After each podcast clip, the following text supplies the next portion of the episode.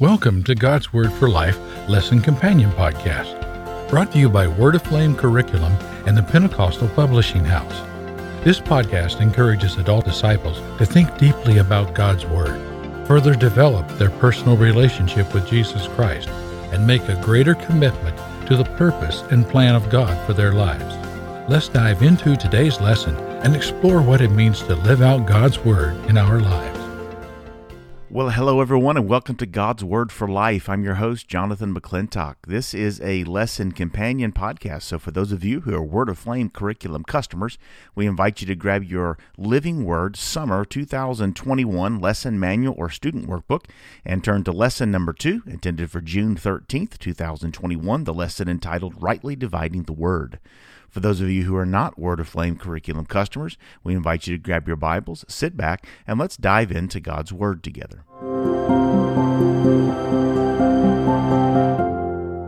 All right, well, before we look into God's Word together, if you want to go ahead and turn there with me, you can to 2 Timothy chapter 2. We're going to read about six verses in 2 Timothy chapter 2. But before that, I want you to meet Marcel and Magdalene.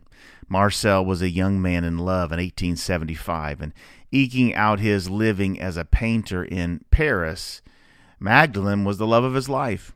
He wanted to show her how much he loved her, so he hired a scribe to write Je vous aime, which is I love you in French, and he wrote it 1,875,000 times. Marcel could have run off to paint in order to earn the money he was paying the scribe for his letter, but he stood right by his side through every word. He told his hired hand, Repeat after me, and then write down the words I say. And for hours, Marcel said, and excuse me because I'm not don't know French very well, but Je vous aime. The scribe repeated, Je vous aime. And then he wrote, Je vous aime. Marcel and the scribe said, and scribed Je vous aime out loud and on paper five million six hundred and twenty-five thousand times. This love letter comes in a distant second place to the love letter authored by God and penned by his people. His love letter is compiled into 66 books we call the Bible.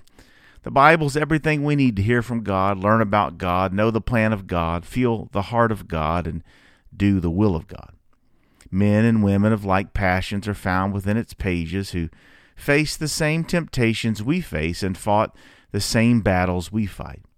God inspired his writers to write so we would see examples of what to do and what not to do. And that instruction was God's gift. We open that gift every time we open his word. I want us to look in 2 Timothy chapter 2, and we're going to look at this uh, scripture passage that goes along with the lesson entitled Rightly Dividing the Word. The focus thought is to know Jesus in his fullness. We should be diligent in studying God's Word. Why don't you turn there with me to 2 Timothy chapter 2 and let's dive into God's Word together and see what it would speak to us today.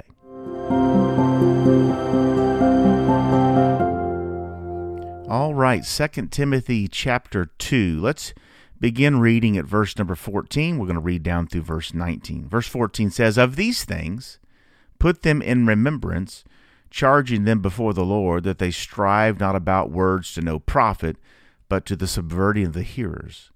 Study to show thyself approved unto God, a workman that needeth not to be ashamed, rightly dividing the word of truth. But shun profane and vain babblings, for they will increase unto more ungodliness and their word will eat as doth a canker, of whom is Hymenaeus and Philetus, who concerning the truth have erred, saying that the resurrection is past already, and overthrow the faith of some. Nevertheless, the foundation of God standeth sure, having this seal The Lord knoweth them that are his. And let every one that nameth the name of Christ depart from iniquity. The focus verse is verse 15 of 2 Timothy chapter 2 says, Study to show thyself approved unto God, a workman that needeth not to be ashamed, rightly dividing the word of truth. Let's look at these six verses and see what Paul was trying to communicate to his son in the gospel, Timothy. Verse 14 starts with these three words as of these things. Which just lets us know there's something going on previous to verse 14 that we need to understand before we can put into context what's happening here. Of these things, what things? Well, if you look at the previous few verses, specifically in verse number 10 through verse 13, Paul writes, "As therefore I endure all things for the elect's sake. I there's some things Paul says I endure, I put up with, I suffer with, I I I, I deal with. Of these I endure all things for the elect's sake, that they may also obtain the salvation which is in Christ Jesus with eternal glory. Verse 11, he says, It's a faithful saying, for if we be dead with him, we shall also live with him. If we suffer, we shall also reign with him. If we deny him, he also will deny us. If we believe not, yet he abideth faithful, he cannot deny himself. Of these things, put them in remembrance. We find it. That's where we are now, verse 14. So, Paul, so what was Timothy to charge? Or what, what was what was Timothy to charge these teachers under him? What was he to charge these teachers? Well, first of all, Paul reminds us remind these teachers under you that you're training these new these these pastors, these teachers, these leaders you're training, remind them of the privilege and honor it is to serve the Lord even in suffering. When we suffer, when we are persecuted, continue to serve the Lord, continue to walk faithful, continue to not deny the Lord, but just be faithful to Him because there was a promise secured for you. So, of these things, put in remembrance, charging them that they strive about, uh, strive not about words to no profit, but to the subverting of the hearers. Timothy, tell these uh, teachers and pastors and preachers that you're training, that you're these leaders you're you're growing underneath you. Remind them of the privilege it is to serve the Lord, no matter what suffering or persecution comes our way. It is a privilege to, that that they are able to serve the Lord in this way, and take that honor and take that privilege and begin to speak and teach and preach the word of God taking care of the words you use and how you present the gospel so that you're not trying to impress people necessarily, but the whole reason you're preaching and teaching the gospel is to turn people's lives to Jesus Christ.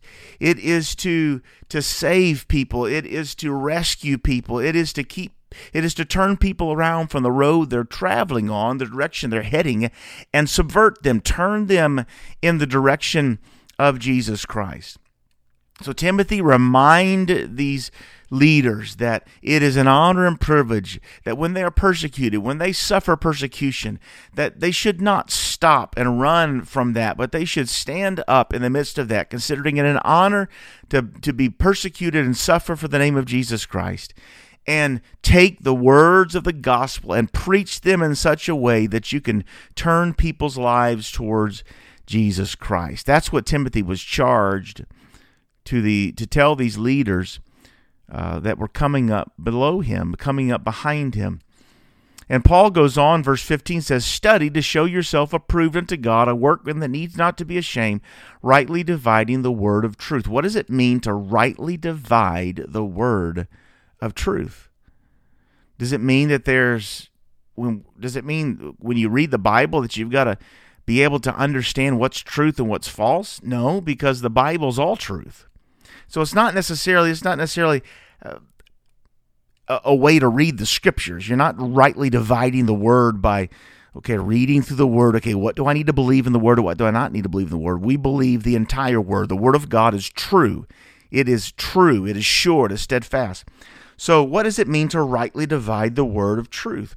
To rightly divide the word would mean that you understand what the scriptures are saying, understand what is truth, and then to be able to clearly communicate that truth to hearers so they understand what is truth and what is false.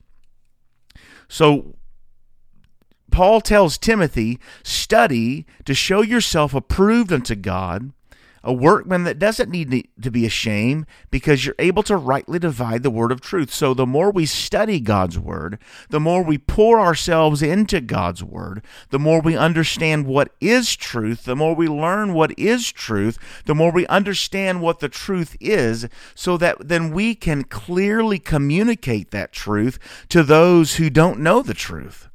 If we don't know the scriptures, if we don't know the word of God, how are we to witness to people who don't know the truth? The only way we can know the truth is if we study the truth, if we study the Word. And so then when we encounter somebody who doesn't know truth or be- is believing falsehoods or believing lies, we can then rightly divide the Word, clearly communicate it to people who are lost, clearly communicate it to those who don't understand the truth. But you can only do that when you have studied and showed yourself approved unto God. So again, rightly dividing the word of truth is to be able to know and understand what is truth so that you can then clearly communicate to those who don't know truth or to those who are believing what is false. You can communicate that truth clearly to them so then they can understand. It goes right back to the that passage right before it. It's all to the subverting of the hearers. That's why we preach the word. It's so we can turn people in the right way, turn them away from sin, turn them away from the destruction their lives are headed, and turn them to the life that Jesus Christ offers them. Now, watch the contrast here, because Paul then writes these words to Timothy. Verse 16 But shun profane and vain babblings for they will increase into more ungodliness. Their word will eat like a canker.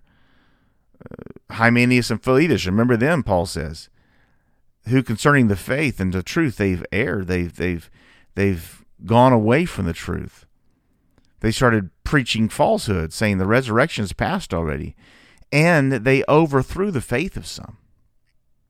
He says, Nevertheless, the foundation of God standeth sure foundation of God standeth sure. What's that foundation? Truth, His Word. So here we have this contrast. Paul's telling Timothy, charge your leaders that they remember the honor it is to serve God even when suffer, even when people say you're a fool for believing God, even when people say you're a fool for holding on to the Word of God. Let them recognize the honor that it is to preach that word. It's not about impressing people with your words, but it's because you're wanting, wanting to turn your hearers to truth. So study to show yourself approved unto God. Study the truth, study the word, study what is truth. So you won't need to be ashamed and you can rightly divide it. You can communicate it clearly to those who don't know the truth. So we see this we, we, we see this uh, highlighting, this emphasizing of the Word of God, the truth of God, the truth of His Word. Embrace that. Pour yourself into that. Verse 15, but don't, don't get involved in what he calls profane and vain babblings. Don't get involved in these arguments that really mean nothing, that are trying to create that create more chaos and create more confusion. Stick with the word, Paul says. Pro, shun these profane and vain babblings, all these arguments people get into there are times people just sit around and they get into arguments and they start arguing and and taking stances over things that aren't even biblical. They're not even in God's word. And if it's not in God's word, if it's not the principle is not there, if it's something that you're just oh philosophizing about, but you really have no scripture for it, no biblical foundation for it, then quit arguing about it. Because that's what's happened here. These, these people, Hymenaeus and Philetus, these two individuals, they begin to argue about things and profess certain things that were not really true. They weren't biblical, they weren't foundational to truth.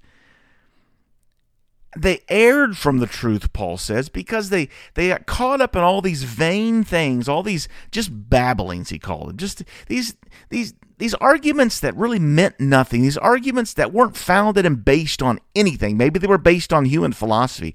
Maybe they got caught up in, in, in things that Aristotle had said. Maybe they got caught up in things that Plato had professed. And, and maybe they were getting caught up like those on Mars Hill that Paul addressed in Acts 16. Maybe it was these kind of people that, that they got caught up in those kind of philosophies. And instead of preaching and sticking to God's word, the Torah, the word of God, instead of sticking to that, these first century believers, Hymenaeus and Philetus, they they just got off base. They started talking and getting all mixed up in these things that weren't even biblical. They've erred from the truth. But here was here was the warning and here here was the sad part of it. And this is why Paul was talking to Timothy and saying, you got to train your leaders right. And you've got to exp- express it. This is what's important. Because Hymenaeus and Philetus didn't, well, they recognized the power of their influence and their words because their profane and vain babblings and their erring from the truth and their teaching pulled others away from the truth. They caused others to fall away. What happens to those who do not cling to and value the truth? First of all, if they are teachers and leaders, they don't cling to and value the truth. They can cause others to fall away. They themselves will err from the truth, but they will also cause others to fall away. So even if you're not a teacher or a leader, if you're just if you are uh, not a teacher or a leader, but you you are you follow um, someone, if you get caught up in someone who is erring from Scripture and erring from the truth, you yourself can fall away. It is why it is so important that leaders and pastors and teachers stick to the Word of God. It is important that followers, the saints of God, stick to the Word of God because it is the most important thing. It is what verse 19 says Nevertheless, the foundation of God standeth sure. The Word of God, truth, that very foundation standeth sure. So cling to truth, cling to God's Word, cling to what is right. Whether you are a pastor or a teacher or a a leader that gets up and teaches people. It doesn't matter. This applies whether you are a Timothy, one of the leaders in Timothy's group, or, or you are a saint of God who loves God. Study to show yourself approved unto God. Pour yourself into the Word of God. Build your life on the foundation of God that standeth sure. Here's a couple things I want us to do this week to focus on. What challenge you to focus on this week uh, concerning these scriptures. First of all, number one, avoid vain babblings. Avoid vain babblings.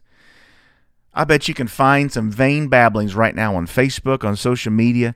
There are sometimes too many believers that get caught up in vain babblings on social media not only social media, you can call it vain babblings, just talking on the phone to somebody, just just in person talking to somebody. Stay clear of vain babblings. Don't get caught up in things that are outside God's word. Stick to the foundation of God's word that is sure. Avoid, push those things out of your life. Don't let those things take root in you. Avoid vain babblings. And secondly, value the truth.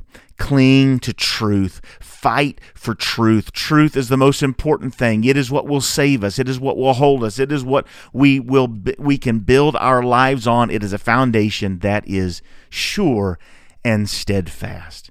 Let's call on the name of the Lord together and thank Him for this truth. Lord Jesus, we are so grateful and thankful for your word that you've given us, the truth of God, the truth, that foundation that holds us and keeps us and sustains us, Lord. I pray, God, for those listening to this podcast today that maybe have been caught up in vain babblings, as your word says, these, these un- unimportant things that we have allowed ourselves to get caught up and argue over and pour ourselves into. And all it does, it damages ourselves and it causes people to err from what is really true.